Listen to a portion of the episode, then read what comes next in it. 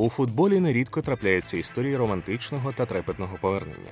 Згаслі чи призабуті зірки часто повертаються туди, де розпочинали свою кар'єру. Ар'єн Робен свіжий приклад. Хтось просто усвідомлює, що за межами рідного клубу чи чемпіонату йому некомфортно, як це було із Хесусом Навасом або Яго Аспасом. А третіх на шляху до рідних пенатів не зупиняють навіть океани. Златан Ібрагімович не дасть збрехати.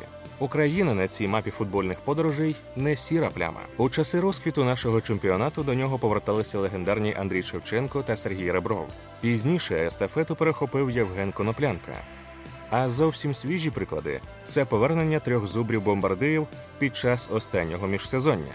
І від того, що доля кожного з них після камбеку склалася і здається по-різному, масштабність події не зменшується.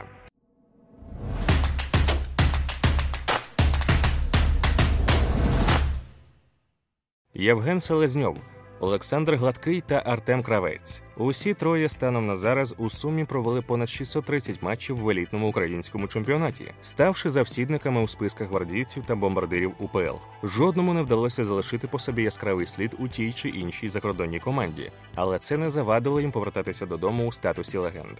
І вже тут привертати до себе увагу навіть не голами, а простими виходами на заміну.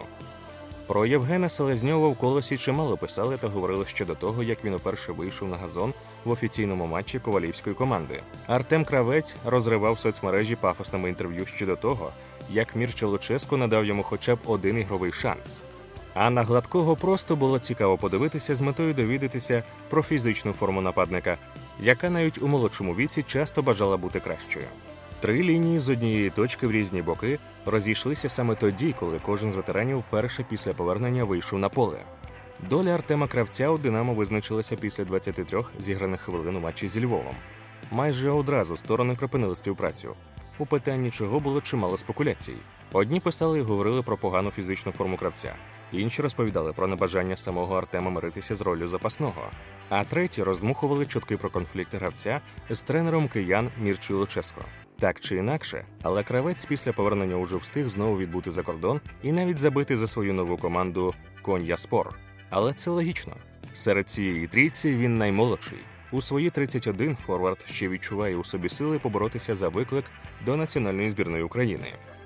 Євген Селезньов досі перебуває у пошуках самого себе у ковалівському колосі, точніше, у пошуках бомбардирського рецепта, який дозволив би приготувати йому страву під назвою Рекорд УПЛ за кількістю забитих голів. І він не приховує того, що повертався до України саме заради них. Його націленість на результат заслуговує поваги, але спроможність досягти успіху викликає сумніви. Селезньов слабко відпрацьовує в захисті, нервує, сперечається не лише з арбітрами та суперниками, але й з партнерами по команді. А головне не реалізовує моменти. Це вже коштувало його команді участі в раунді плей-офф кваліфікації Ліги Європи, коли нападник не реалізував 100% гольовий момент наприкінці матчу з Рієкою та кілька залікових балів у таблиці УПЛ. Виникає логічне запитання: а чи не переоцінив власні сили Євген Селезньов? Чемпіонат України не високо котирується в Європі, і мало до нього поваги навіть від самих його учасників. Але забити 13 голів у складі середняка за сезон не так же й просто.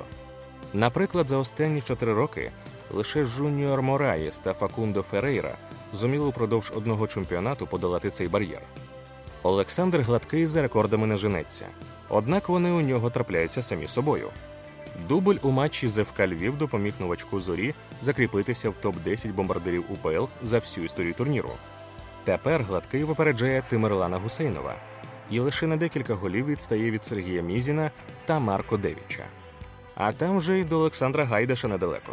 Для гладкого зоря це вже сьома команда майданчик для бомбардирських звершень в УПЛ. Раніше він забивав за ФК Харків, Металіст, Шахтар, Дніпро, Чорноморець і Карпати. Сьогодні ж гладкий допомагає команді Віктора Скрипника боротися за нагороди чемпіонату України та гідно виступити в Лізі Європи. А який головний висновок з цих трьох різних історій зі спільним знаменником винесли для себе ви?